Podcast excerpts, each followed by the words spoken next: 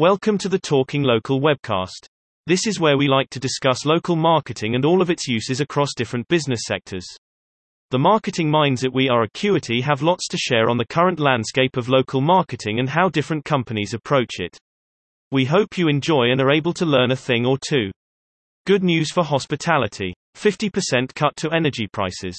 In welcome news for the hospitality sector yesterday, it was announced energy bills for UK businesses will be cut by around 50% of their expected level this winter.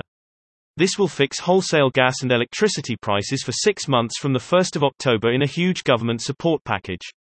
Welcome relief from predicted soaring prices. Kate Nicholls, chief executive of UK Hospitality, said the industry was relieved by the support ahead of the busy Christmas trading period, adding it would secure jobs. Isn't it great to have a break from the doom and gloom? Especially for a sector as resilient as hospitality. So, on that theme, here's more good news. 1. Thinking outside the box can drive local business. In the last downturn in 2008, the Tom Kerridge Group filled his first establishment by offering a too good to be true menu. And it worked a treat. In a smart move this month, the two course £15 lunch menu has relaunched to fill restaurants with noise, excitement, and laughter.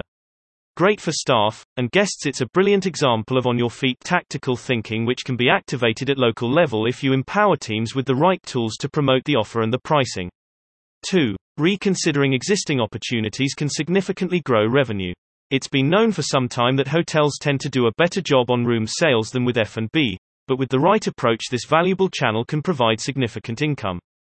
Pre-pandemic it was already outperforming overall growth in the sector. And what's more hotel guests tend to spend more.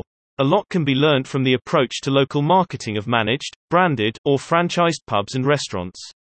3. What we do in bad times often matters more than what we do in good times.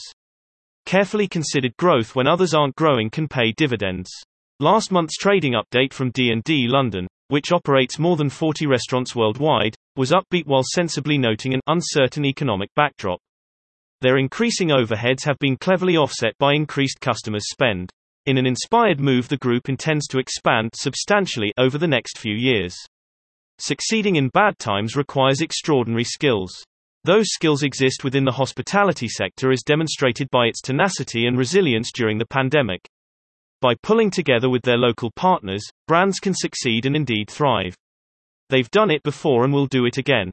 If you'd like to find out more about how to activate your brand with local audiences, improving relevancy and connection, get in touch.